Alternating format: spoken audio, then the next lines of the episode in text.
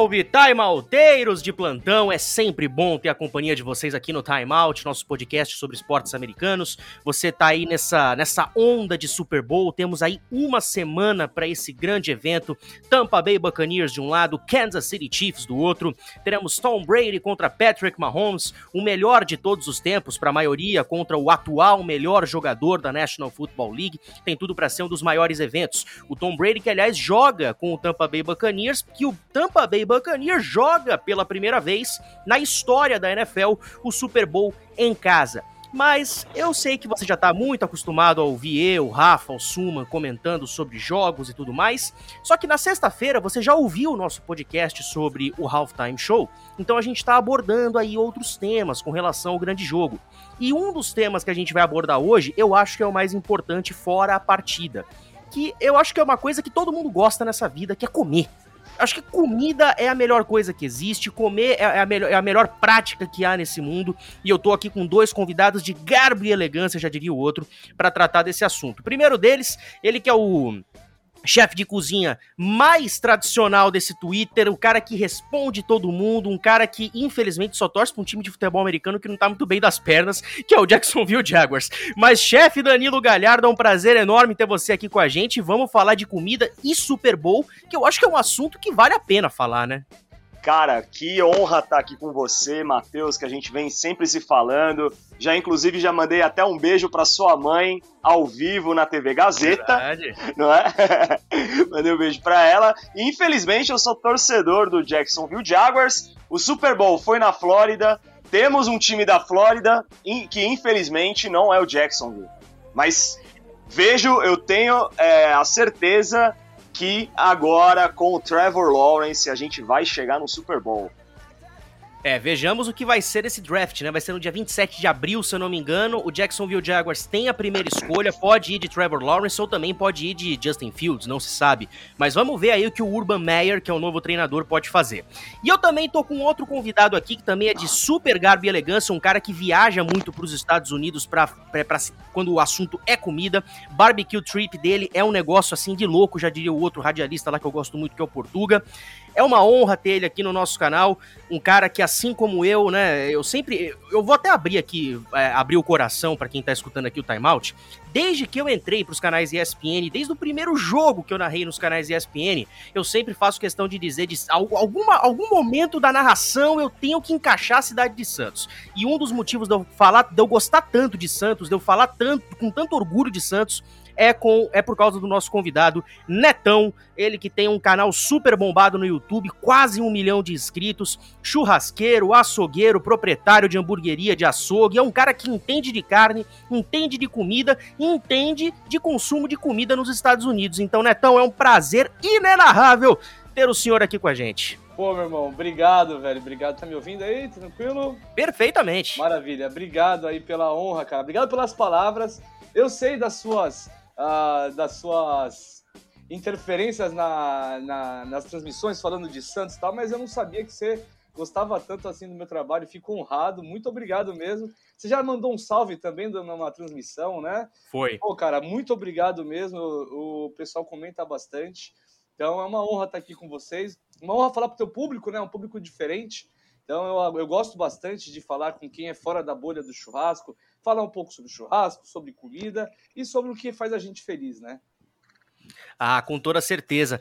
E vamos falar então sobre esse negócio de comida no Super Bowl e tal, que é um negócio que a gente está muito ansioso para poder falar. Esse Super Bowl vai ser realizado na Flórida, o estado da Flórida, que é praticamente no extremo sul dos Estados Unidos, ali mais para a costa leste, uh, perto de Massachusetts, perto da Pensilvânia, ali para aquele lado direito do mapa, para quem for mais leigo. E aí eu fiz uma pesquisa aqui para ver mais ou menos quais são os pratos em, eh, em que essa gastronomia local se apega muito. E aí, chefe, eu começo, eu começo falando aqui sobre o Gator Bites, que eu pesquisei aqui, que são aqueles bolinhos de jacaré. Muita gente fala que é nuggets de carne de jacaré. É, a gente pode encaixar isso aí num meio mais exótico? Então, a carne de jacaré, ela, ela já é uma carne mais exótica. E para quem não sabe, a carne de jacaré, a gente só come a cauda do jacaré, o rabo do jacaré. Ou seja, é, o restante da, do, do, animal a gente não come, a gente só come somente o, o, rabo do jacaré. Ou seja, você imagina quantos jacarés um tank, né? Que fazer para dar os Gator Bites aí pro pessoal. Aliás, Netão, uh, um, um, cara que entende muito de carne de jacaré no Brasil é o Elvésio Maciel. E ele, nos últimos eventos que eu, que, eu, que eu vi a presença dele na internet, uh, ficou muito claro uh, o quanto ele tem lutado para mudar a cabeça do consumidor de carne de jacaré, porque ele sempre serve coxa e cortes mais diferentes do jacaré que o brasileiro não está muito habituado a comer, né? Exatamente. Na verdade, ele, ele serve o jacaré inteiro, né? Porque tem esse costume de se comer só a cauda do jacaré, é, mas como ele é um cara uh, muito envolvido com a causa sustentável do jacaré, o, o, o jacaré criado, uh, com todas as certificações, tudo certinho, ele também ele, ele tem uma, uma pegada muito forte de mostrar a sustentabilidade de todos os alimentos. Então, todo alimento que ele, que ele, que ele cozinha, né, o que ele assa, ele assa por inteiro. Ele aproveita todas as partes do animal. Então, o jacaré, ele é um embaixador da, da uh, ele assa ele inteiro. Então, costela de jacaré, sensacional dele, a coxa sobre coxa do jacaré, né? Seria ali as patas do jacaré e por aí vai. Enfim, ele costuma fazer até o jacaré no fogo de chão inteiro e vai servindo ali para os convidados da festa, ou ele faz uma paella campeira e coloca o jacaré inteiro na paella também. Nossa, ele faz cada coisa com o jacaré que você não faz ideia. Aliás, uma, uma grande tradição da, de, de consumo de, de, comida na Flórida, é, eles têm muita influência latina e caribenha. E uma das influências latinas que a culinária da, da Flórida tem é a questão do churrasco de parrilha, que você até mesmo está muito acostumado, né, Netão? Uhum. E esse churrasco de parrilha, se a gente for pegar aí, por exemplo, com a carne de jacaré, já é mais ou menos assim. Eu acho que o Brasil tá um passo à frente, então, nessa questão de consumo de carne de jacaré, aos pouquinhos, né? Esse trabalho que o Elvésio faz muito bem nos eventos. Eu acho que o, o pessoal da Flórida tem muito a aprender com a gente com relação a, essa, a esse consumo de carne, né? Ah, sim, sim. É, e o, o, o, jacaré, na verdade, ele não consegue ser feito na parrilha em si, né? Porque a parrilha seria para cortes para preparo rápido. Se você fizer o jacaré inteiro, como ele faz, é, na parrilha fica duro, só a cauda que ficaria macio.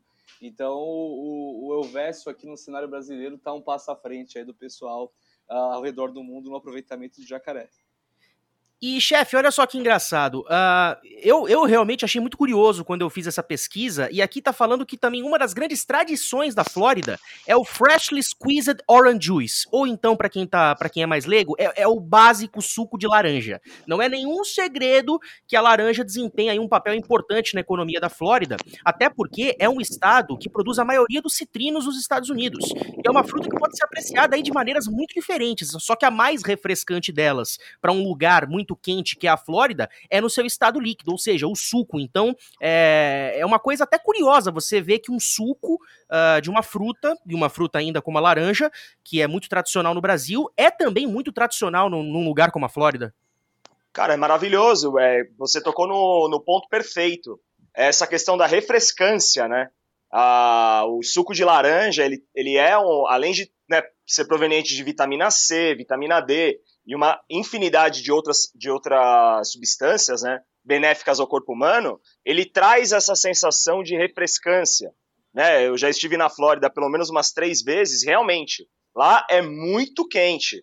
Lá é muito quente. E geralmente a gente sempre tomava um suco de laranja para dar aquela, aquela refrescada maravilhosa. E voltando no caso do jacaré, é, o, o, Neto ele falou da, da parrilha que não dá para fazer. Tem, tem alguns povos africanos que eles fazem como se fosse um forno no chão e é, taca fogo lá no chão e eles enterram o jacaré e depois comem a carne.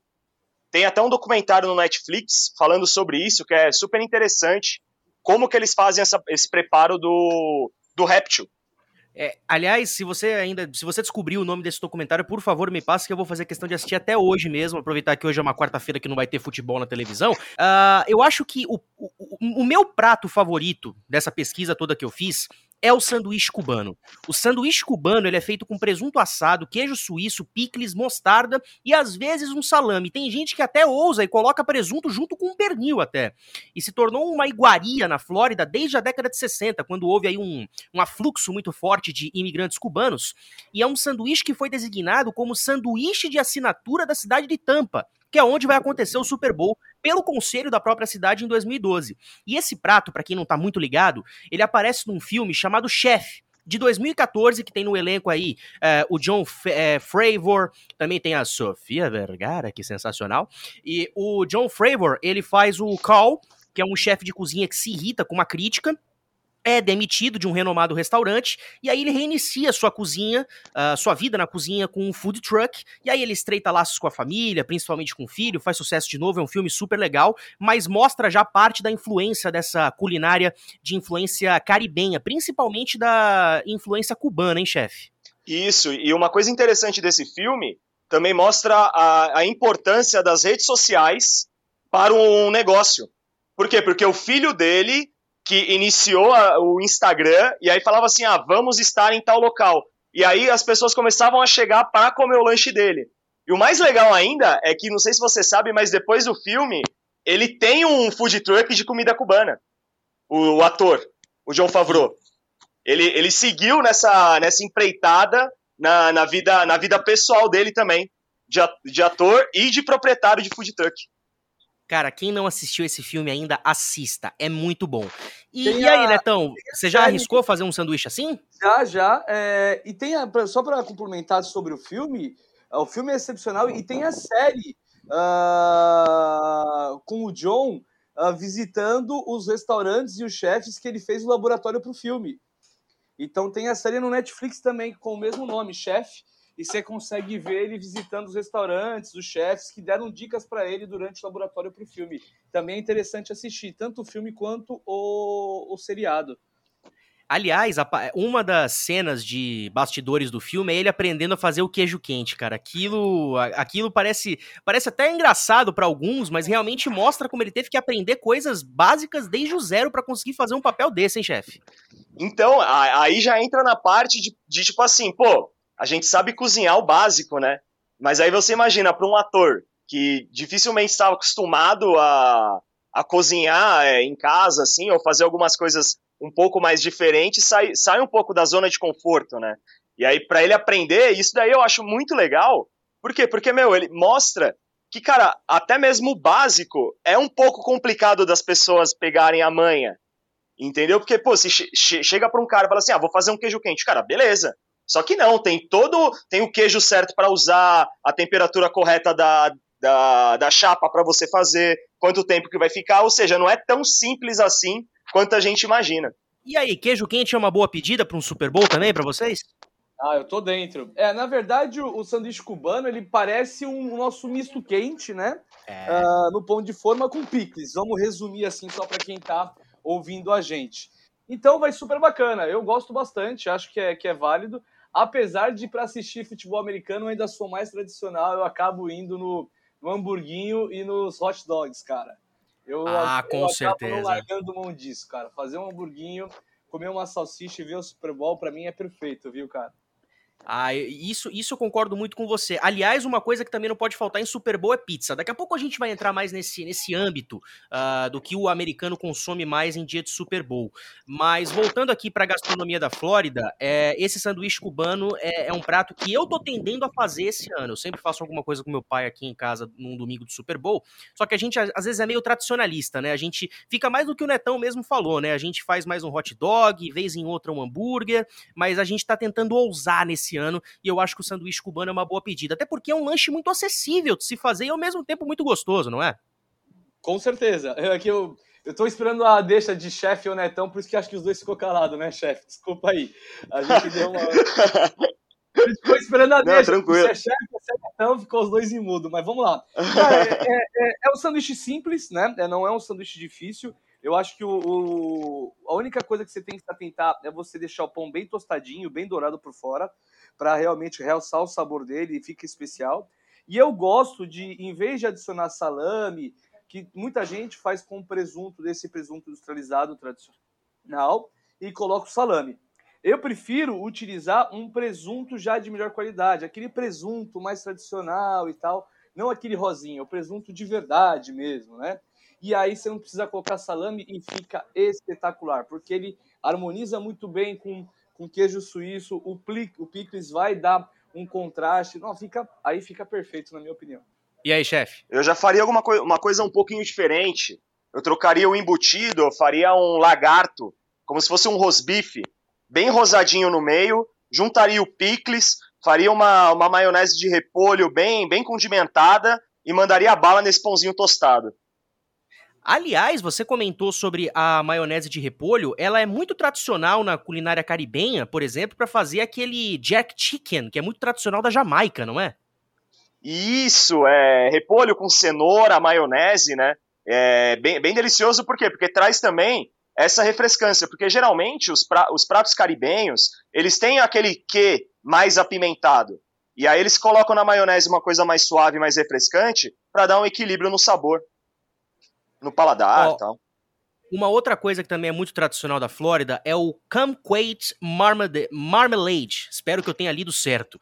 A Flórida é um dos maiores produtores de, é, de kumquats do mundo. Kumquats é como se fosse uma frutinha que parece um tomate cereja. É um fruto picante e que tem uma grande quantidade de vitamina C e existem boatos de que é a fruta da felicidade. Você come e se sente mais feliz. E é uma fruta bem atípica e sazonal, mas essa a, a marmelada que se faz junto torna-se bem possível de, de se desfrutar essa fruta, essa fruta uh, que é muito saborosa durante todo um ano. E aí tem gente que pode colocar em cima de sorvete, espalhar num pedaço de pão ou um biscoito, ou simplesmente meter a colher e, e comer como se fosse uma, um, Danone. E aí, o que, que vocês acham dessa, dessa iguaria? Cara, eu curto essa geleia uh, em tudo, cara. Usar como, como uma geleia mesmo. Usar desde no hambúrguer. Você coloca um hambúrguer, um queijo e você coloca essa geleia por cima, fica espetacular. Então, para mim, ela combina com tudo quando você quer um agridoce e ela realmente é muito saborosa. Aliás, Netão, é, é muito peculiar para você falar de hambúrguer e agora que você tem até a hamburgueria também, né, a BBB, uh, ah, você já pensou em, em, fazer algum tipo de receita colocando um, uma coisa mais apimentada, como é o caso dessa geleia, por exemplo? Uh, cara, não, lá na hamburgueria não, porque a gente tentou deixar os processos uh, bem práticos e a gente acaba reutilizando os ingredientes em vários hambúrgueres, né? Resumindo, eu fiz uma hamburgueria mais expansível, né?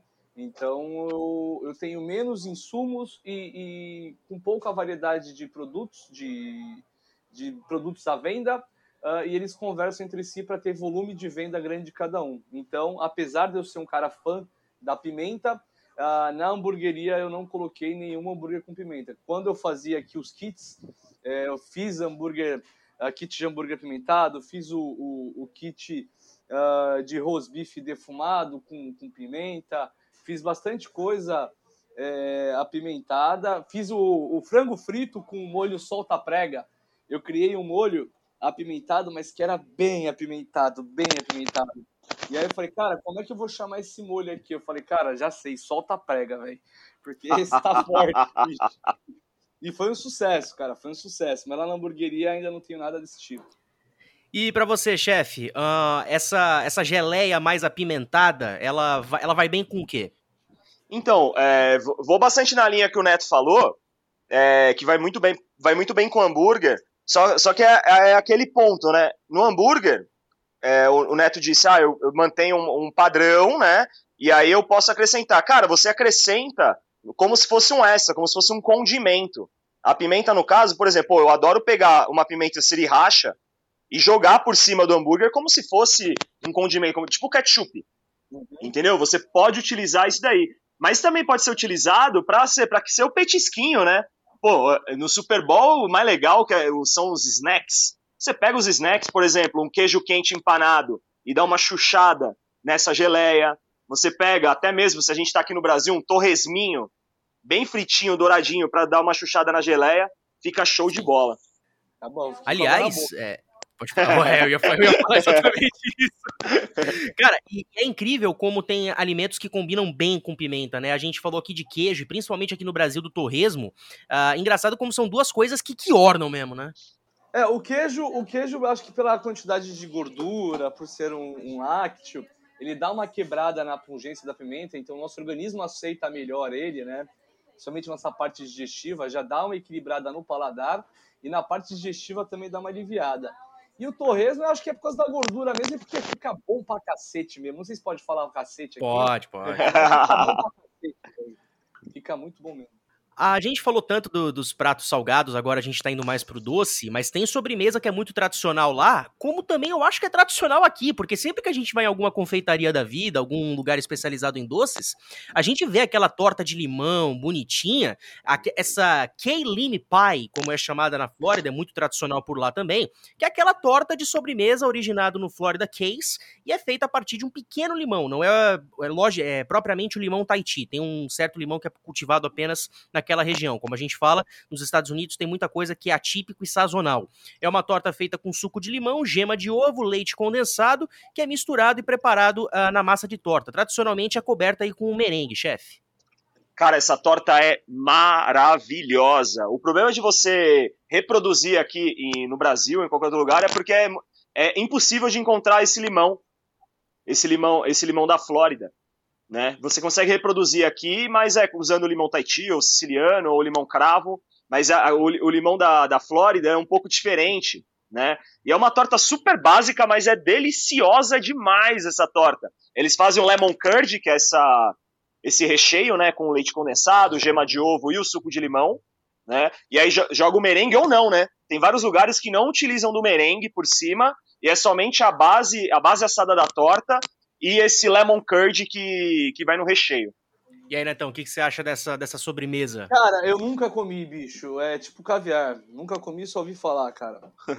nunca, nunca comi. A... O pessoal fala bem, mas eu realmente nunca tive a oportunidade de experimentar. Quem sabe numa, numa próxima aí dos Estados Unidos. Aliás, Netão, que é, sempre que você vai para os Estados Unidos, pelo menos o que eu vejo nas suas redes sociais, YouTube, você vai mais para os lados de Texas, Nova York, a gente, a gente percebe uma presença muito forte da comida apimentada, da comida condimentada, das carnes e tal. Mas nas sobremesas, tem alguma coisa que você tenha provado e que tenha destacado? Cara, é... lá nos Estados Unidos, assim, eu, eu fiz bariátrica, né? E se eu como muito, uh, para eu comer doce, eu tenho que comer um pouquinho menos. Como eu sou bem carnívoro, eu prefiro comer um pouco mais e acabo deixando de lado a sobremesa muitas vezes. É, mas lá no, nos Estados Unidos, no Texas, eu como muito a, a apple pie, a torta de banana, aquele doce de pêssego que eu gosto bastante. É, mas assim, nada que eu tenha comido assim que tenha sido muito relevante. Para te falar a verdade, a minha, a minha sobremesa preferida uh, dos Estados Unidos é donuts. Né? Eu vou lá na, na Krispy Kreme, na fábrica, e aí sim, eu como 10, 12 rosquinhas, passo mal, mas passo mal feliz, cara. e, chefe, eu vou te falar, viu? Donuts também é uma boa pedida pra Super Bowl, hein? Claro que é, né, cara? É americano total os donuts, né? E é uma boa, é uma boa ideia, porque acho que eu vou postar no Twitter uma receita de, de donuts pra galera. Né? Só, só que o problema do donuts é que ele é um pouco chato de fazer, porque se você não tem a temperatura certa do óleo, ele fica cru por dentro. E aí você tem que pré-assar a massa para depois fritar, ele é meio, meio chatinho de fazer. Mas, mas é uma ótima pedida para fazer. Você pode fazer recheado, só a massa, você pode colocar açúcar e uma infinidade de, de opções. Uma, uma coisa legal, Neto, você pode falar melhor.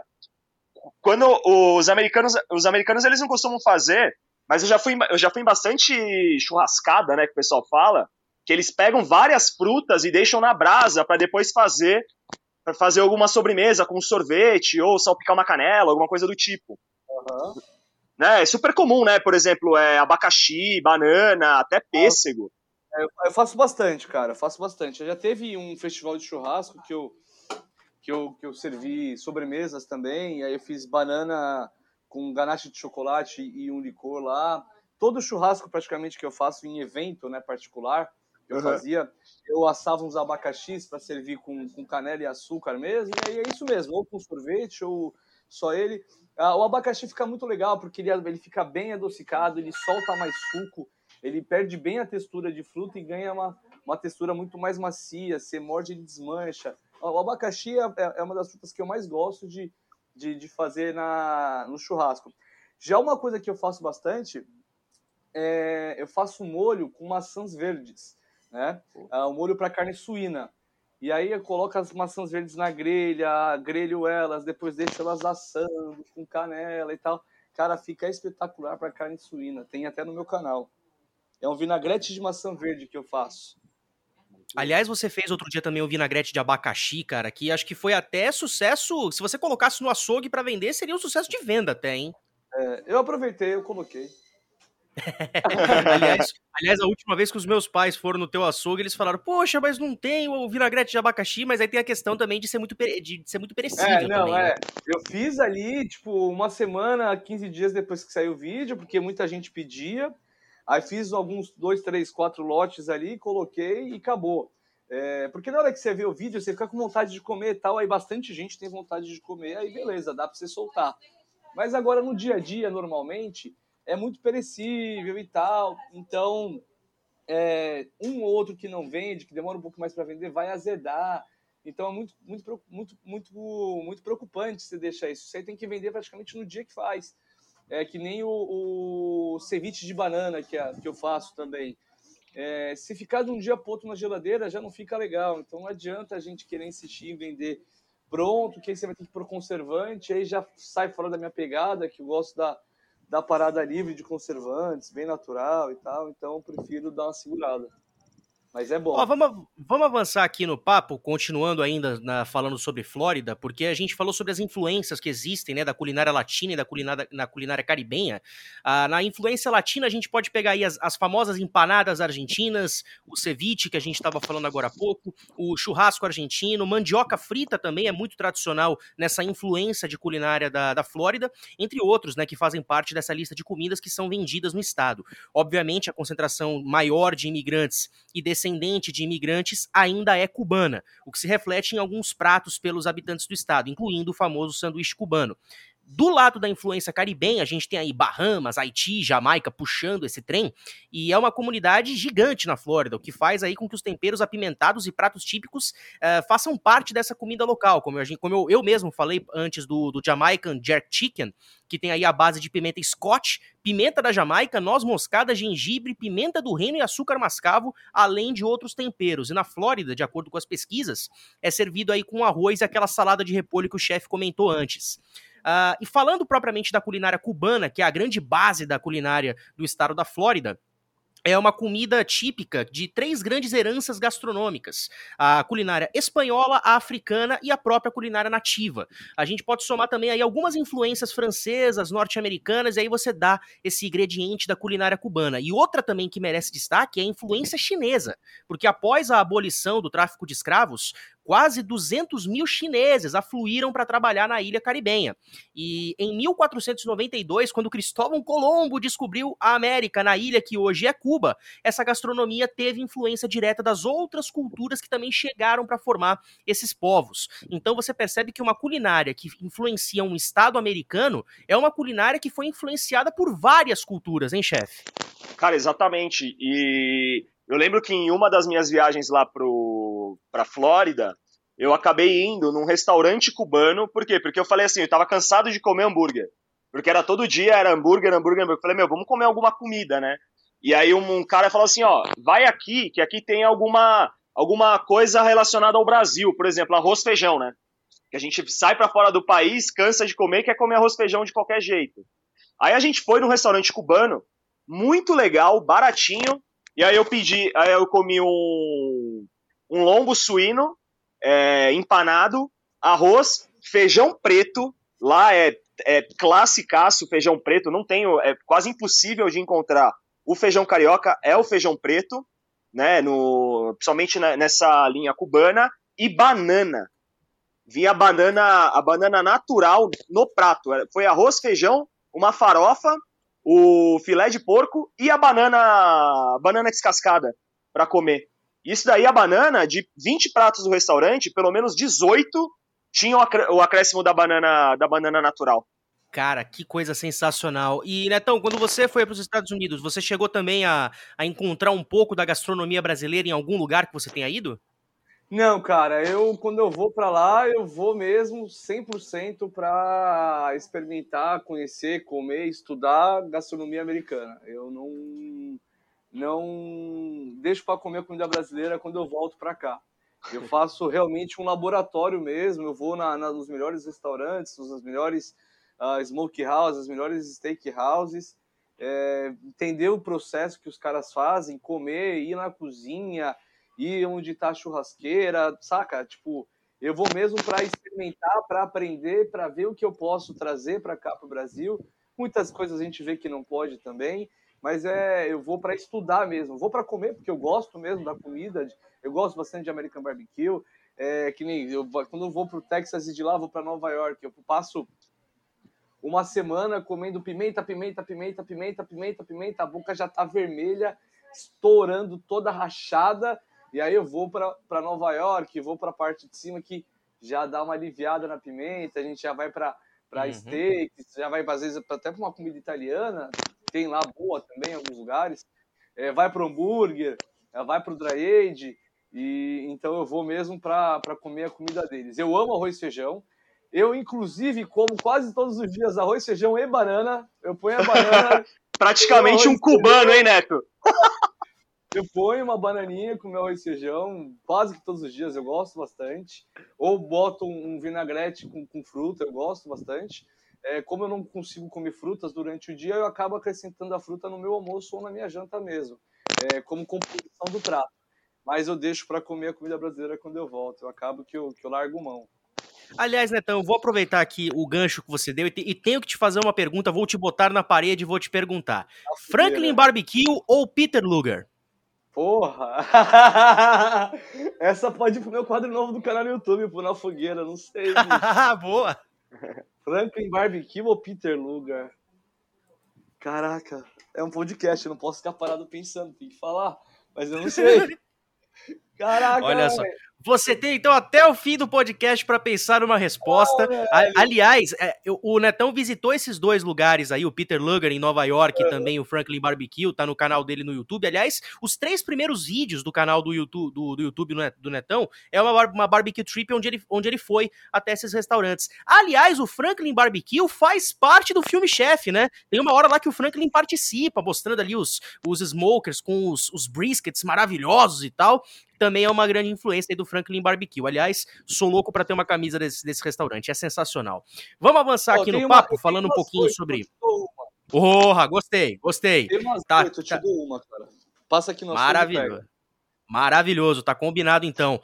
Agora vamos avançar aqui nos papos para falar sobre uh, mais pratos dessa culinária cubana, que é uma grande influência para a culinária do estado da Flórida. Eu pesquisei aqui alguns pratos, chefe, e achei aqui alguns resultados. Primeiro, o arroz com gris, que é um prato quase brasileiro. Trata-se de um arroz com feijão vermelho cozido juntos na mesma panela. É quase que um baião de dois, então. Só que sem queijo coalho? Basicamente um baião de dois sem queijo coalho e o feijão vermelho é bem legal porque ele dá, ele dá um contraste bacana no prato, né? Pálido Agora, assim. Agora vamos para o arriaco ou arriaco, não sei como é direita é, é, da forma correta a pronúncia, mas é um prato presente também em outros países latinos, como na, na gastronomia colombiana. É, é, feito à base de sopa de batata, frango e milho. As batatas usadas não são daquele tipo convencional, uh, mas três ou mais variedades nativas aí de Cuba. O sabor diferenciado é dado pela guasca, que é uma erva comum e muito utilizado na culinária de Cuba, e geralmente acompanha creme de leite, abacate e alcaparras, o que faz aí essa iguaria ser uma bela de uma refeição completa, hein, Neto? O que, que você acha? Eu acho que o avocado, que é aquele abacate menorzinho, né, marronzinho que eles usam, é o melhor desse prato. eu não, eu não sou muito fã, é, realmente não agrada meu paladar, mas é uma questão de, de paladar mesmo. Uh, é um prato até bonito, vistoso, é... mas se você comer no frio, eu acho que ainda deve cair muito bem. É... mas as minhas experiências de comer foi no calor. E é uma espécie de sopa, né? Uh, com muito caldo, caldo quente, realmente não, não, não me fez muito feliz. Eu tenho uma falar, história chefe. legal, Matheus, que o arriaco, eu uma vez eu estive no Peru, fui fazer um evento gastronômico com vários chefes latinos, né?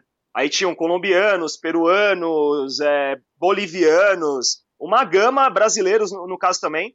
E o, e o pessoal da Colômbia, eles estavam num time de umas, de umas oito pessoas, e eles fizeram o arriaco de entradinha, de finger food. Fizeram o arriaco num, num copinho, né, fizeram essa sopa, uma sopa de, de batata com milho, né, e, e caldo de frango, e aí eles fritaram o alcaparra e deixaram tipo uma alcaparra crisp assim para servir. É, só para você ter uma ideia, foram, é um, foi um jantar de 3.500 pessoas. Nossa. Foi uma riacada, velho. Boa! Ô, Netão, eu tenho certeza que você vai gostar desse próximo prato, que são uh, os chicharrones. Opa. Que os chicharrones nada mais é do que o famoso torresmo, como a gente conhece aqui no Brasil. Os chicharrones cubanos, eles costumam acompanhar o arroz com gris e, ou outros ingredientes, como carne, mandioca, batata, e é considerado um alimento base na gastronomia da, da ilha de Cuba. E por serem fritos e derivados de carne suína, é um prato aí com um alto teor calórico e de gordura. Cara, é, é, é, o nosso torresminho aqui, bom. É, isso aí não tem como ficar ruim, né? Não, de nunca. O, eles também eles fica, tem, tem, tem, eles fazem de duas maneiras diferentes, né? Uh, não são todos que usam a gordura animal. Muita gente ainda faz com óleo vegetal. É, mas com gordura animal eu acho que fica bem mais bacana, fica bem mais gostoso, porque você sente só o sabor da carne suína mesmo e a composição do prato. Agora, você frita no óleo tal, você já altera muito o sabor, dá aquele gosto de, de queimado no final, às vezes, porque também depende de onde você come. Você comer numa comida meio de rua, uma, uma, uma comida de carne, né? Uh, você não vai ter aquela mesma, aquele mesmo prato bem elaborado e cuidado com todos os processos de um restaurante re, conceituado, renomado. E aí você começa já a não gostar muito. Já quando você faz na própria banha, né? Quando a gente fala gordura animal, a gente fala de banha, ela tem um ponto de fumo menor, o que deixa, acaba deixando esse torresminho bem mais gostoso. Agora, chefe, o próximo prato também acho que a gente pode considerar bem tradicional aqui do Brasil, que é o picadinho à cubana. Como o nome sugere, né, feito aí à base de carne picada com outros ingredientes misturado, é preparado aí geralmente em azeite, leva cebola, alho, pimentão, tomate, azeitona e outros ingredientes podem ser acrescentados aí para dar um gosto mais especial, como o cominho e quem diria a uva passa. Pois é, cara, eles usam um dos condimentos, um dos condimentos, uma das especiarias que os cubanos mais gostam de utilizar é o cominho. Eles carregam, eles carregam é, de cominho, né? E aí, no caso, tem que tomar cuidado, porque tem alguns paladares, eu, por exemplo, uma comida muito, muito temperada no cominho, eu meio que como, mas eu não como tudo. Entendeu? Eu acho que fica muito temperada no caso, né? Mas os cubanos, eles gostam muito de colocar cominho como uma das especiarias, meio que especiarias mais utilizadas assim deles, né? E eles gostam, eles gostam bastante de utilizar e num picadinho, cara, eu só não colocaria azeitona, porque eu acho que a azeitona no picadinho deve roubar um pouco do gosto da carne, né? Uhum, concordo com você. Aliás, Neto, a gente estava falando aqui sobre cominho, o cominho também é muito bom para fazer dry rub, hein? Sim, sim, sim. Cara, eu, eu gosto bastante de cominho. É, o arroz com feijão da minha casa, o meu feijão vai cominho, tá? É, em alguns dry rubs que eu faço para defumação, eu coloco cominho. É claro que sempre em quantidade muito pequena, uh, porque muitas pessoas não gostam de cominho, uh, acham ruim. E cominho, na verdade, você tem que saber usar. Tem um limite para você usar de cominho, né? Se você passa daquele limite, já fica só com gosto de cominho. Então, quando eu faço um dry rub, eu costumo colocar de 0,5% a 1% no máximo de cominho, não passo disso, que é o, eu acho que 0,5% a 1% a gente tem ali o equilíbrio para a gente dar uma explosão no sabor, fazer aquelas papilas gustativas que às vezes não estão trabalhando trabalharem, você sentir mais sabor, sem prejudicar. Quando você passa disso, aí o cominho só rouba o sabor e aí você não vai sentir mais gosto de nada, só do cominho mesmo, como disse o nosso amigo chefe Danilei. E tem mais pratos aqui também que a gente pode destacar, o yuca com morro, que é a yuca é a famosa mandioca, né, para quem não conhece. Uh, também o arroz com polho, também o fígado à la italiana com yuca, que é o fígado com mandioca. Uh, também as tamales, que é uma mistura de frango com milho. Uh, e também temos as sobremesas e bebidas, mas eu dou destaque aqui para as bebidas, né, porque a gente tem aí como grandes destaques a Cuba Libre, também o rum, os morritos, que também são tradicionalíssimos, e também tem o, o Bucaneiro. E o Bucaneiro, por coincidência, é uma cerveja local, e esse nome de Bucaneiro faz uma grande referência aí, chefe. Por que não dizer ao próprio Tampa Bay Buccaneers, que vai jogar o Super Bowl? Já, o, o nome já diz tudo, né?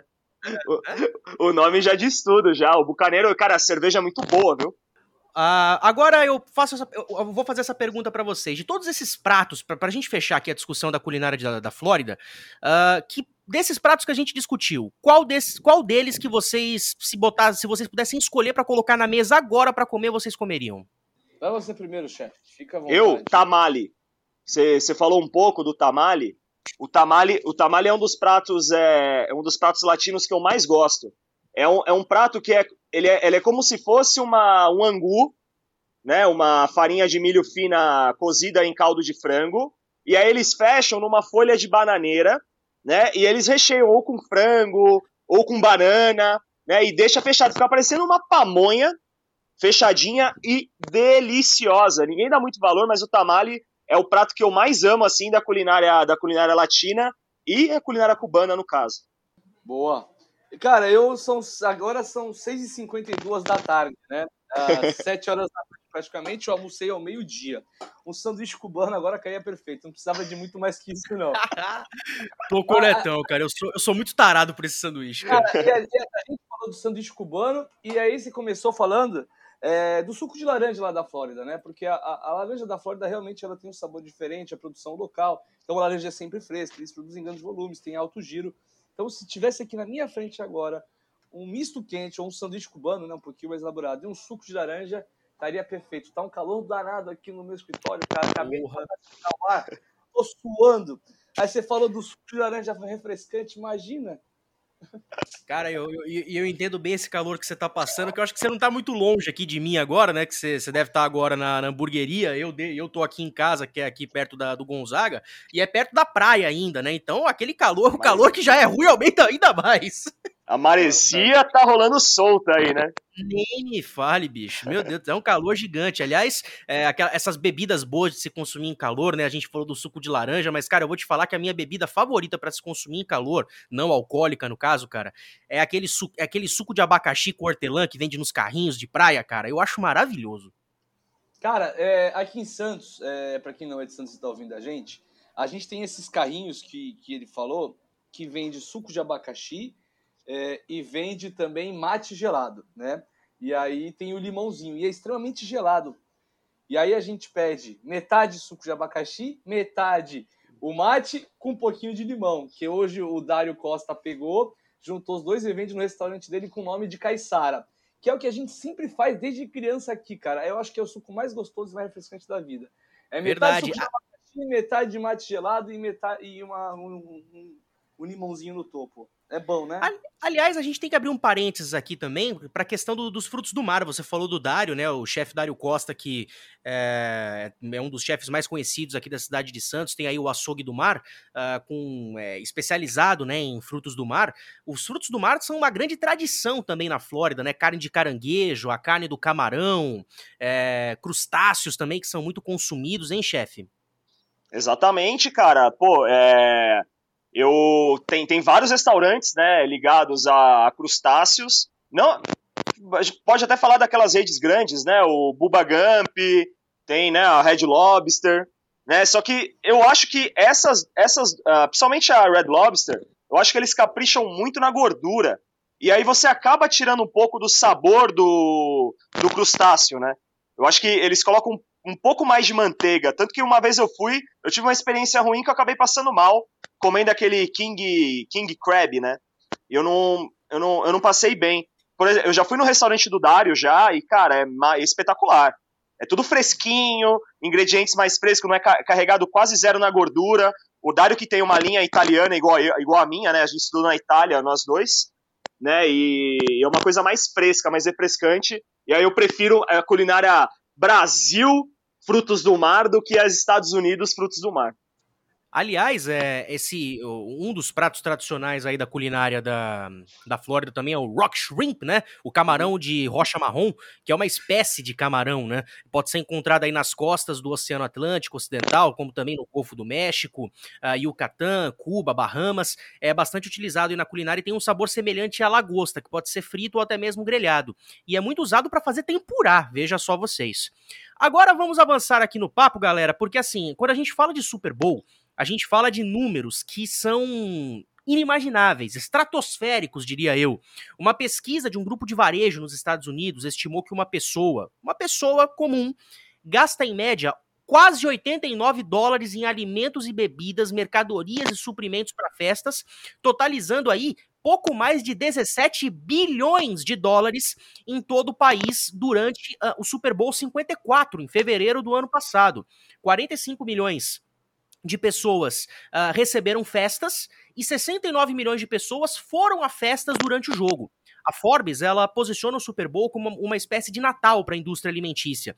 E o Super Bowl é o segundo dia onde mais se consome comida nos Estados Unidos, perdendo apenas para o Dia de Ação de Graças.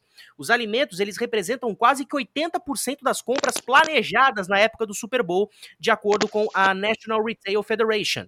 E os mais vendidos são os itens básicos, assim se a gente pode dizer de festa, né? Pizzas, as chicken wings, cervejas, refrigerantes, batatas fritas, molhos, guacamole. E agora eu recomendo que vocês que estão aqui comigo, escutando esse podcast, peguem o papel e a caneta e anotem os números que eu vou falar agora. Vou dar aqui um segundo. Pegou o papel? Pegou a caneta? Vamos lá então anotar os números que eu vou passar aqui para vocês. É o da Mega Sena? É, se for. Né, numa, olha, ó, numa dessas, você pode conseguir a Mega Sena ou até mesmo o jogo do bicho. Vamos ver Cara, o que, que resolve aí. Vamos anotar essa porra, vai. Vamos lá. 1,3 milho... 1,3 bilhões em cervejas, bebidas maltadas e cidra 594 milhões de dólares em vinhos, 503 milhões em bebidas destiladas, aí a whisky, vodka, rum, tequila, gin, afins, 330 milhões em pizza, que é a comida mais popular do jogo, que é consumida aí por 46% dos fãs de Super Bowl, que em algum momento do jogo comem pelo menos uma fatia de pizza. 277 milhões em batatas fritas, 224 milhões em chips de tortilha, né, que comem muito com guacamole, 99 milhões em salgadinhos, 89 milhões em pipocas, 82 milhões em asas de frango, as chicken wings, e é, no ano passado foi esperado aí um consumo histórico de 1,35 bilhões de asinhas de frango, 80 milhões em saladas, 71 milhões em salgadinhos de queijo, 58 milhões em sanduíches variados, 42 milhões em molhos salgados, 23 milhões em outros tipos de prato, 13 milhões em bandejas de vegetais e 2,3 milhões em refrigerantes. Haja dinheiro e haja estômago, chefe. Cara, tô impressionado com esses números. Infelizmente eu não consegui anotar todos porque é muita coisa. E eu fiquei surpreendido que vende mais salada do que sanduíche.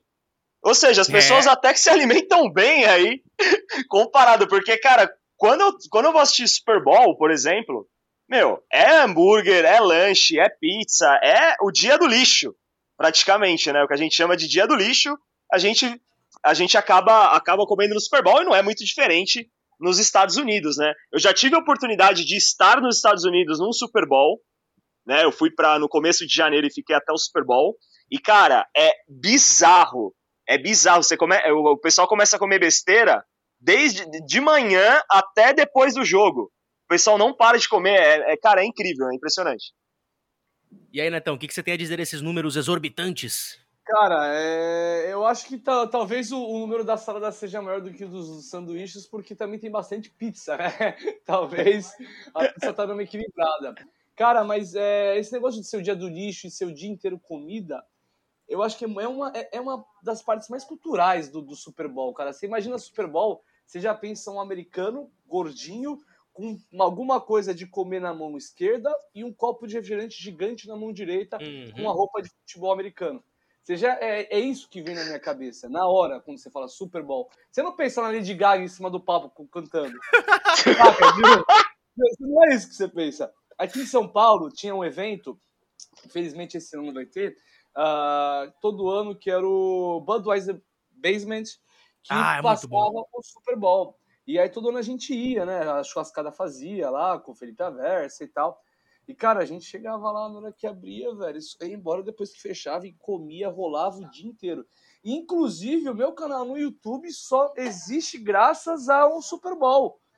Porque teve a churrascada Basement lá da, da Bud em São Paulo, eu fui, e o cara que é meu sócio no canal, meu editor, meu agente, Bruno Mizoguchi, grande, estava lá, já me conhecia uh, pela, pelo Instagram, por essas coisas, pelo meu nome dentro do mercado da carne e tal, e curtia muito o meu trabalho, mas não tinha nenhuma conexão, não me conhecia para vir falar comigo. Eu sou muito ruim de atender telefone e tal. Minha esposa não responde mensagem uma vez por semana, ela fala. É, dela, inclusive. Às vezes eu durmo no sofá. Enfim, Aí o Mizoguchi me viu lá e veio conversar comigo, e daí que a gente virou amigo e começou a gravar uns negócios junto e fizemos o canal no YouTube. Graças ao encontro no Super Bowl, aonde? Numa estação de churrasco. E eu estive ano passado, viu, Neto? E eu comi lá. Ah, é? Você foi? Eu fui, eu fui a convite do pessoal da Liga dos 32. Que é uma. Que é o, o Edu, não sei se conhece o Eduardo. Então, o Eduardo é um grande amigo meu. E aí ele me convidou. E uma coisa engraçada que aconteceu lá, não sei se você lembra que tinha uma, uma piscina de batata frita de espuma, Neto. Então, meu irmão, meu irmão quebrou o ombro nessa batata frita de espuma, fiz dez, ficou 10 minutos no negócio, ele foi pegar a bola de futebol americano, quebrou o ombro e assistiu o Super Bowl no hospital. Meu Caralho, parabéns pro irmão, ele merece um aumento. Ele conseguiu quebrar o ombro numa piscina de espuma, velho. Quebrou, cara. Meu, 20 minutos depois eu cheguei, eu tirei e falava assim: Cara, como que você conseguiu se quebrar o ombro aqui, mano? E tava lá, ele, ficou mais de 5 horas no hospital, mano. Caraca, é que eu, eu, eu, eu graças. Talvez por sorte, né? Porque se quebra o ombro na espuma, né? Então é sorte minha. Eu não vou nessas paradas porque sempre tem fila e aí eu gosto de ficar mais ali da, da na área do rango mesmo, né? Uhum. Ah, essa, essa, parte do evento, barbeiro, você brincar, fazer isso, fazer aquilo, pendurar no teto e descer em cima da bola, não sei o que lá, e a parte interna. Eu fico geralmente estrategicamente ali do lado uh, da parte de comida, do lado externo, só que com visão para o telão. Então eu encosto ali na estação de comida, fico trocando ideia com os caras que estão fazendo o rango, que geralmente são meu brother, assistindo ali pela, pelo telão, meio de longe, mas pai, eu evito de ir para essas coisas. Ainda bem, ó, velho. Deus Olá. Cara, eu vou, eu vou, falar que ano, pass ano passado eu quase fui parar nesse evento da Bud, uh, mas assim, eu lembro que naquela época a ESPN convidou os funcionários para um, uma watch party que aconteceu lá na Barra Funda. Na sexta-feira. Isso, isso. E aí, aí não teve como recusar, né? Eu quase fui na sexta-feira, porque o jogo foi no domingo. Quase fui na sexta, mas eu não tinha carona para voltar para casa. E aí já viu. Né? Eu tava, eu, tava, eu tava na casa da minha tia, que é em São Bernardo, né? Porque naquela época Longe. eu tava, pra, eu tava pra cima e para baixo, né? É, trabalhando, descendo e subindo serra. Uh, mas aí, quando eu ficava, por exemplo, quatro dias seguidos trabalhando, eu ia pra casa da minha tia em São Bernardo. Mas aí eu não tinha como voltar depois do evento na sexta-feira. Eu falei, ah, vou ter que abortar esse ano e esperar uma próxima. Tomara que ano que vem tenha alguma coisa agora que tá saindo vacina e os caceta aí. Vamos avançar aqui em mais assuntos sobre esses números de comida. Uma pesquisa de janeiro de 2020, antes do Super Bowl 54, com 1.200 pessoas pessoas, descobriu que a maioria, 60% desses americanos, afirma que estaria assistindo o Super Bowl. Desse montante, cerca de um quarto uh, afirma que plane planejava assistir o jogo em casa sozinho ou com algum membro da família mas 10% falavam que queriam ir a uma festa do, de Super Bowl na casa de alguém, enquanto 2% planejavam assistir o jogo em algum bar ou restaurante. E entre os adultos norte-americanos que planejavam assistir o jogo, as coisas mais populares para comer durante a partida eram as batatas fritas com molho, asas de frango, pizzas, nachos, queijos e biscoitos, hambúrgueres, almôndegas, tacos, sorvetes. E para engolir tudo isso, 40% desses americanos afirmaram que estariam com uma latinha de refrigerante e cerca de 3 em cada 10 adultos norte-americanos planejavam beber cerveja para assistir o Super Bowl, enquanto 20% estariam apreciando um chazinho gelado, enquanto 16% é, consumiriam ou uma taça de vinho ou algum outro destilado. Aliás, ô, Netão, isso é uma coisa muito. É uma missão, diria eu, porque para tanta comida, cara, tem que ter uma bebida boa para poder fazer isso descer, né? É. Cara, eu, eu, eu, sou mais da cervejinha, cara. E, e cara, eu gosto muito de refrigerante. É, eu sou fã de Coca-Cola, velho. Sou Idem. fã de Coca-Cola. É, até tô fechando parcerias aqui com, com, com uma marca de bebidas. É, na hamburgueria, na, na parrilha, no nosso restaurante novo e tal. Falei, cara, tudo bem, pode pôr a exclusividade que você quiser. Só preciso de liberdade para vender Coca-Cola. Porque se eu chegar aqui e quiser tomar Coca-Cola não poder, eu vou ficar puto. E como eu, já ter um monte de gente. E aí me liberaram poder vender a Coca-Cola. Você tem uma ideia de como eu gosto de Coca-Cola. Então, Coca-Cola durante o Super Bowl, pra você administrar, e aí perto da hora de acabar, você toma uma cervejinha, aí fica de boa e soninho, em paz. Ó, perfeito. Aliás, o chefe, muita cerveja no domingo do Super Bowl pode levar uma manhã de segunda-feira difícil, né? Um em cada dez americanos tira a segunda-feira após o Super Bowl como um dia de férias programado, enquanto 5% dessas pessoas admitiu que ficou doente na, segunda-feira após o Super Bowl. Desses montantes, vejam só vocês, cerca de 11% das pessoas ligam no dia seguinte para o trabalho afirmando que estão doentes uh, ah, para não comparecer. E os pais de crianças menores de 18 anos são ainda mais propensos a dizer que ligam para as escolas dos seus filhos, porque muitos deles dependem do pai para poder chegar na escola ou da mãe, afirmando que por ele estar doente, o seu filho não vai para a escola. E as farmácias aumentam as vendas de antiácidos e aspirinas em até 30%. Cara, agora você imagina a cabeça do, do cara que torce pro time que perde, né? Nossa. Imagina, o cara já tá de ressaca, cabeça pesada, o time dele ainda. Mano, imagina a cabeça do torcedor do Atlanta, Atlanta Falcons. Aquele 28 a 3 velho, tava encaminhado. Aí no terceiro quarto deixaram levar pra prorrogação e virou, velho. Mas deve ter. Os caras devem ter virado, cara, aquelas garrafas ali de Jack Daniels, por exemplo, devem ter virado tudo num gole só, velho. e outra coisa, os caras com raiva mandou os filhos pra escola no dia seguinte. pra não ficar ouvindo. Papai, Exato. Antes do Super Bowl 50, que foi há cinco anos atrás, eu acho, cinco não, né, 50, é, cinco anos atrás, a ESPN.com.br fez um levantamento que eu achei super bacana.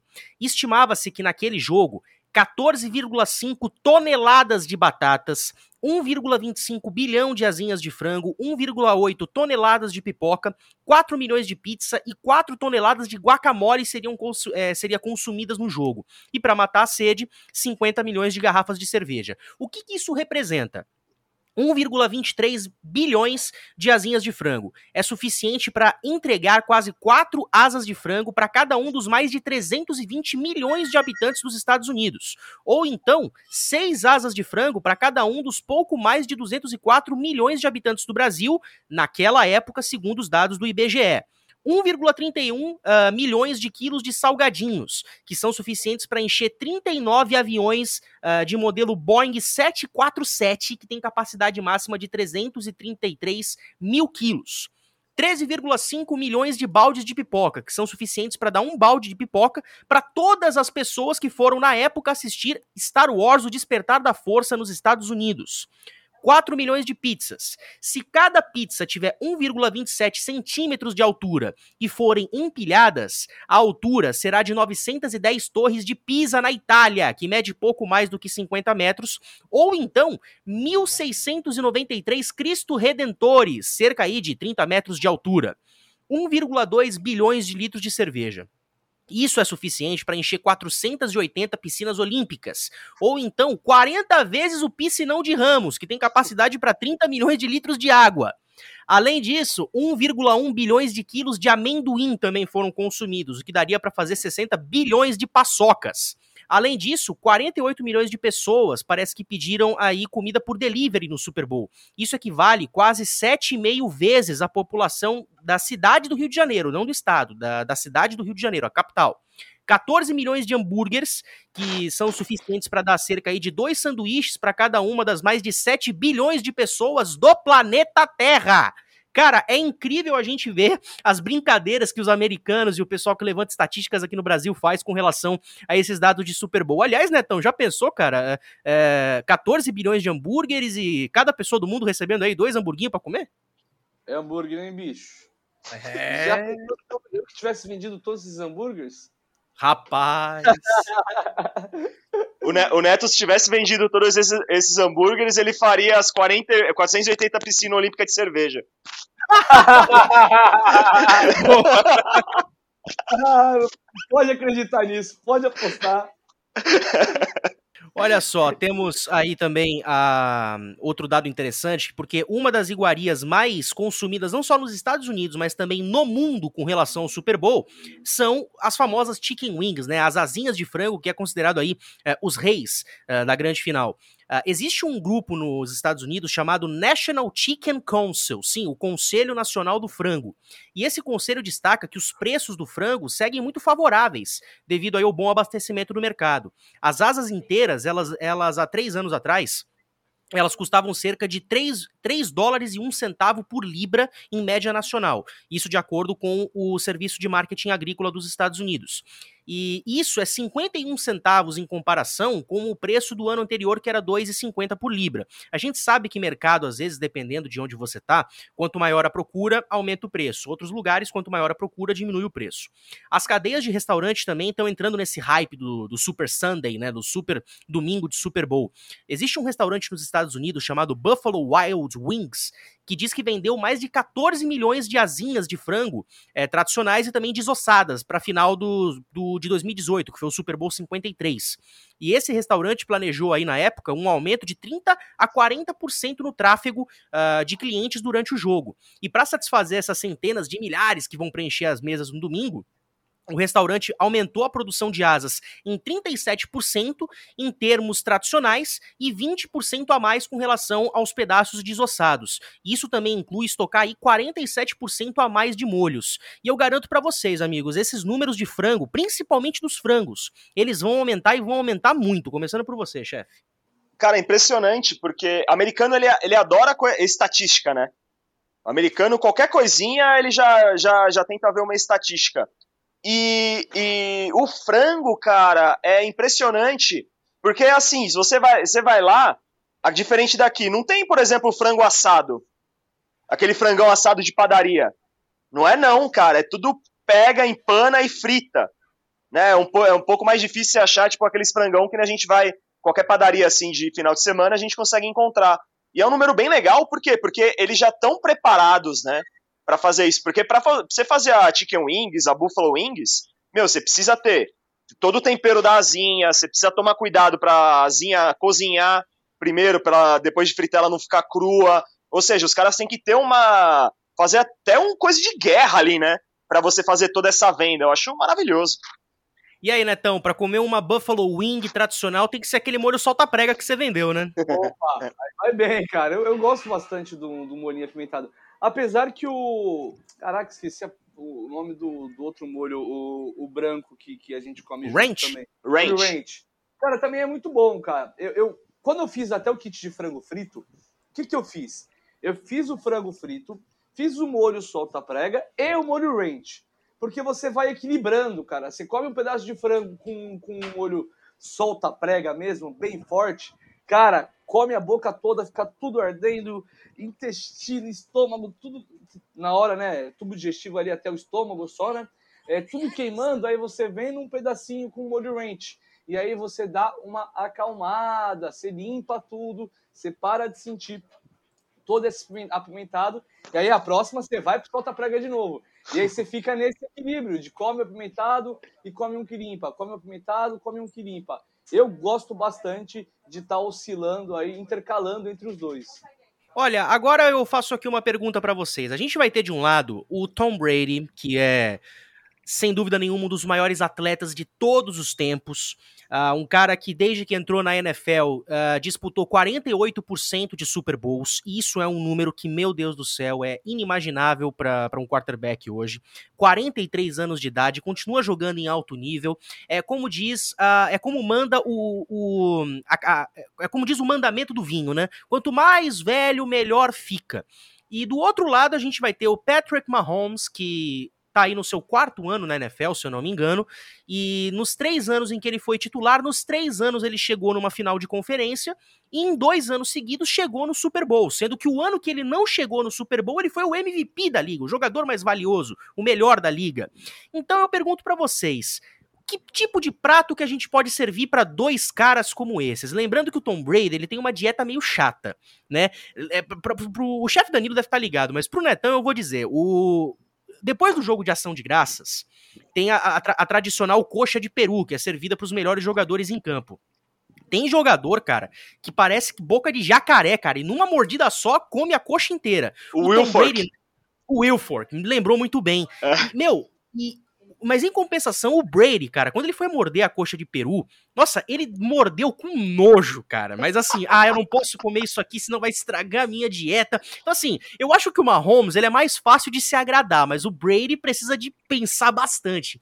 Então, eu começo por você, chefe. Para servir um prato legal pro Tom Brady, o que, que você faria? Cara, eu acho que o Tom Brady é celíaco, né? Ele não come nada com glúten. A dieta dele é. Acho que, eu, se eu não tô enganado, a dieta dele é sem glúten, né? Eu faria para ele um prato brasileiro, é, sem glúten, bem tradicional, bem tranquilo, que eu faria uma moqueca capixaba de palmito pro Tom Brady. Bem leve. Opa, bem leve, só um limãozinho, palmito ali, né? Um alinho, uma cebola refogada, bastante, bastante urucum, azeite. Eu acho que é uma, uma boa pedida pro Tom Brady que ele vai ficar levinho. E aí, Netão, pro Mahomes. O Mahomes é aquele cara do momento que todo mundo gosta, que todo mundo gosta de ver em campo. É um cara mágico que faz jogadas que ninguém sabe como que ele tira essas jogadas da cartola. É o melhor jogador, que tem os melhor, as melhores peças no seu ataque para poder jogar. O que, que você faria para um jogador badalado como Patrick Mahomes? Ah, cara, aquela costela mesmo, cara. Fazer um, aquele belo de um costelão bem assada, bem, bem macia, bem suculenta, para o cara comer rezando e aí você faz um purê de abóbora cabotiã. Eu gosto muito de fazer costela com purê de abóbora cabotiã, porque você tem o adocicado da, da abóbora, uh, o, o, o, carboidrato, e você tem bastante gordura uh, e suculência na costela. Então você come a costela, come a abóbora, e você nunca para de comer os dois. Então eu acho que ele ia gostar bastante. E até entendo que seja muito difícil também de agradar o, o, o Tom Brady para comer, né, cara? Dizem que ele come tão bem lá no quarto da casa dele que é difícil de agradar ele. Não sei, eu ouvi falar isso, sei o que isso quer dizer, mas me falaram que ele come bem dentro de casa. Ai, é. caramba, dieta saudável. Aliás, não, mas, mas conhecendo bem a Gisele Bündchen, então podemos dizer que o, que o Tom Brady come um belo de um churrasco gaúcho praticamente que todos os dias. Mas assim, aquele churrasco gaúcho bem controlado. Não é fogo de chão, mas é um churrasco bem controlado. E o chimarrão, né? Não pode faltar. É, o chimarrão, verdade, né? Tradicionalíssimo aí da, dos gaúchos. Ah, agora eu também pergunto para vocês aquela pergunta tradicionalíssima. O que. Domingo de Super Bowl, ah, vamos supor que a gente não tivesse em pandemia, você vai receber seus amigos na sua casa para assistir o jogo, audiência na ESPN, obrigado, a gente sempre agradece o Ibope. Ah, o que, que vocês fariam para essa, pra essa Super Bowl Party?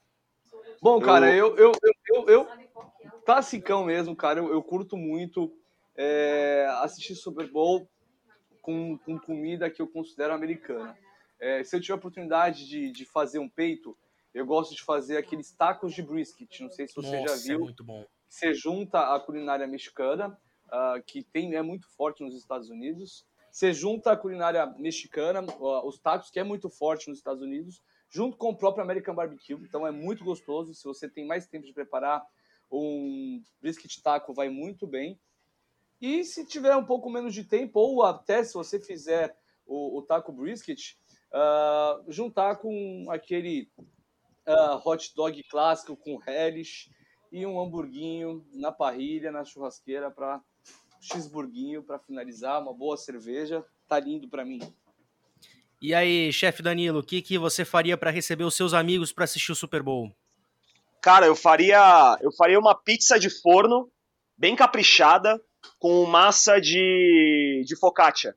Você pega a massa de focaccia, joga o molho, jo, joga calabresa, queijo, meu, ca, capricha e você faz uns, faz uns, uns snackzinhos disso daí. E se tiver um pouquinho mais de tempo, uma batata frita, que eu sou batateiro, viciado em batata frita. Eu faria uma batata frita com bastante molho cheddar, bacon e tudo que eu tenho direito. Aliás, o Netão, quem entende muito de, de fazer pizza, pelo menos eu tô vendo isso muito nas redes sociais ultimamente, é o Tenente, né? Ele faz umas massas de pizza uh, em parceria com um amigo dele, agora infelizmente me, me fugiu o nome. E ele manda algumas versões já prontas, recheadas, e algumas versões ele manda só a massa pré-assada com aquele molinho de fundo para assar e subir a borda, né? Uhum. E ele mandou um monte para mim, cara. E é mó barato, cara, porque é uma pizza de fermentação natural, a massa muito boa, bem levinha, e esse recheio em casa. Puta, minha filha, cara, ela ama brincar de cozinhar, ela ama uh, fazer pizza. Às vezes eu, eu, abro massa de pizza em casa, recheio com ela. A gerente mandou para mim umas 12 dessas massinhas uh, ah, para eu rechear com a Duda, cara. Eu chego em casa, a Duda já abre o congelador, que o congelador é na parte de baixo da geladeira, já pega a pizza, papai pizza, papai pizza. A gente vai lá, recheia a pizza junto e é muito saborosa, bem legal. É uma diversão lá em casa. Agora a gente está dando uma segurada porque a, bebê está um pouquinho acima do peso. Uh, mas é uma diversão rechear pizza, fazer pizza e comer a pizza. Eu amo pizza. E essa, e essa é uma boa, uma boa ideia para você, se você tem a família grande, cara. Pô, eu dou, eu dou aula para as crianças aqui em São Paulo, né? Eu sou professor de gastronomia e eu dou aula para as crianças e, as, e a aula que elas mais gostam essas daí de fazer massa. É, a gente já fez macarrão, a gente faz pizza, a gente faz é, pãozinho, a gente faz mini pastel. Né? Se você tem uma criançada em casa, pô, coloca as crianças para ajudar, que elas gostam de ajudar a fazer. E aí, se quer fazer um cardápio Super Bowl, você pode fazer algumas coisas que as crianças também consigam ajudar ali na cozinha. É, isso aí, isso aí, bem bacana. A minha, minha filha, cara, ela, na verdade, ela ajuda a cozinhar em tudo que eu faço, cara. Louco. É que o, o legal que eu, de fazer com ela ainda é a pizza, porque é o que ela mais põe a mão na massa. Ela praticamente ela faz sozinha, só fico do lado dela. Ela faz totalmente sozinha a pizza recheia do jeito que ela quer, bota lá os recheios, ela faz a pizza. E ela é bem delicada, ela deixa bem organizadinha, bem linda mesmo. Mas desde o molho branco, eu tô fazendo molho branco, ela experimenta, ela que coloca o sal. Cara, bem, bem legal você compartilhar esse momento com a, com a criançada, a criançada gosta. Fora que também é uma, é, é uma terapia familiar também, né? Você, muitas vezes, tem pessoas que têm uma rotina de trabalho muito forte, tem pouco tempo para ficar em casa e aproveita esse pouco tempo com atividades como essa, como cozinhar, por exemplo. Então, é, é uma grande terapia também você partir para cozinha, não só sozinho, mas também com a sua família. É muito legal.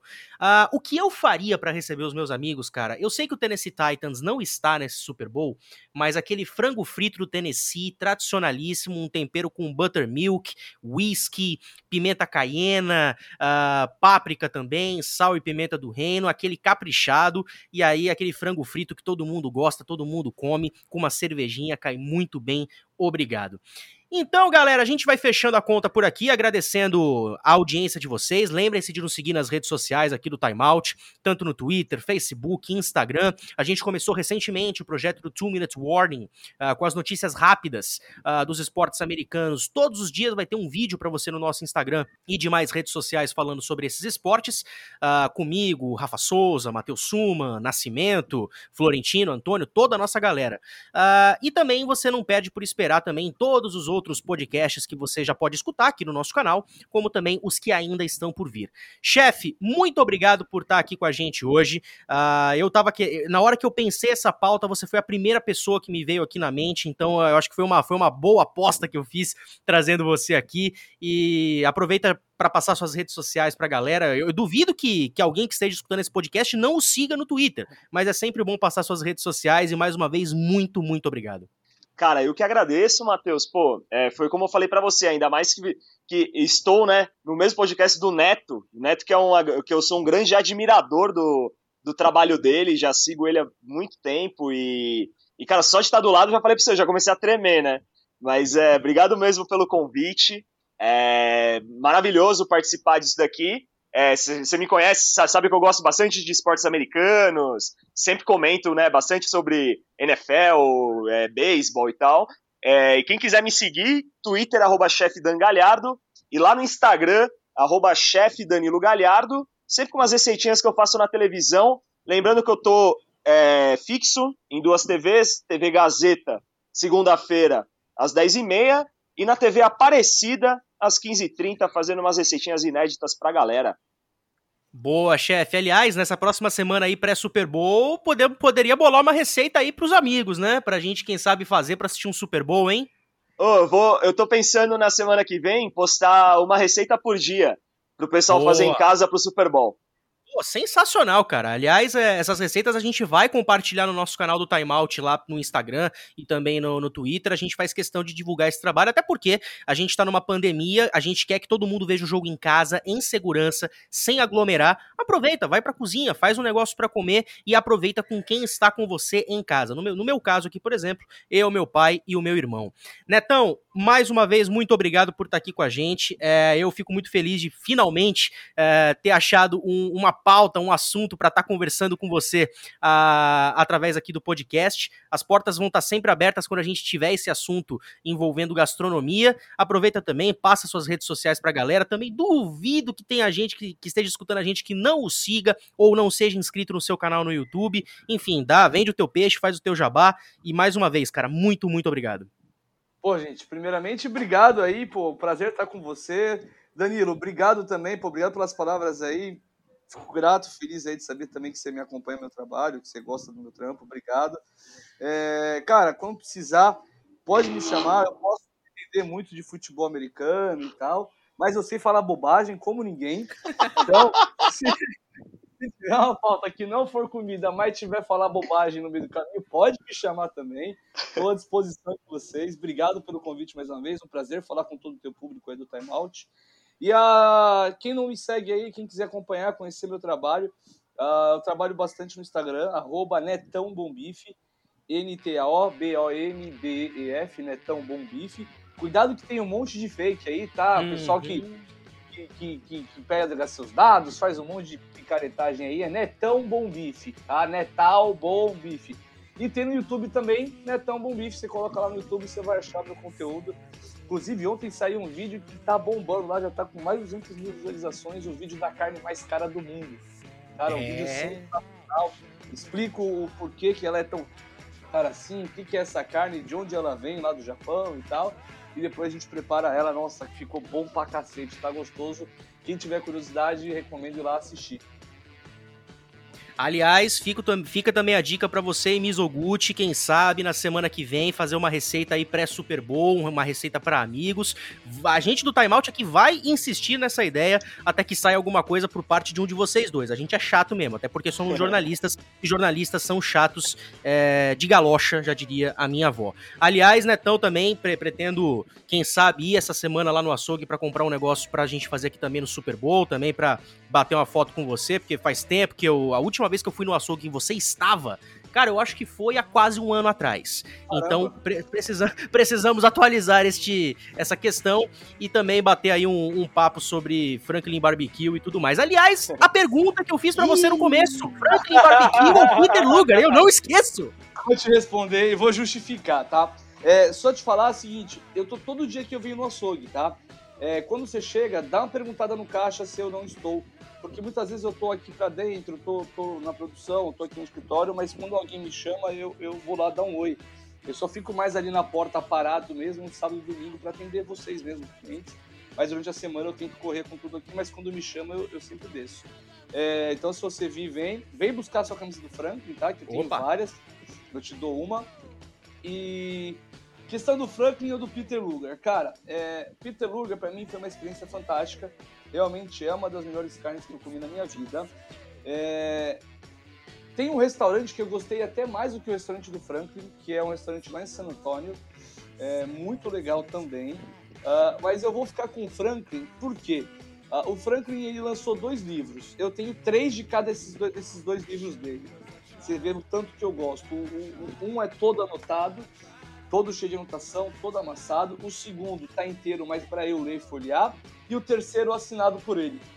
Então eu tenho três de cada livro do cara. Eu acompanho o trabalho dele há muitos anos, estudo o trabalho dele. Uh, o American Barbecue que eu faço é inspirado nas técnicas dele. Então não só pela comida que eu comi lá, não só pela experiência, mas por tudo que ele representa na minha trajetória de uh, churrasco americano. Tudo que eu aprendi em relação a churrasco americano, eu devo uma boa parte a ele, uh, principalmente nessa parte técnica. Então eu vou ficar com o Franklin Barbecue. Tá aí, portanto, respondida a questão Franklin Barbecue, que aliás tem um dos briskets mais famosos do mundo, diria eu. Então é isso, galera. Voltamos numa próxima. Você pode escutar o podcast do Halftime Show. Terão aí mais podcasts é, temáticos pré-Super Bowl. Ainda vai ter a prévia comigo, com o Matheus Suma e o Rafa Souza. E um bom Super Bowl para todos nós. Um abraço, tchau e benção!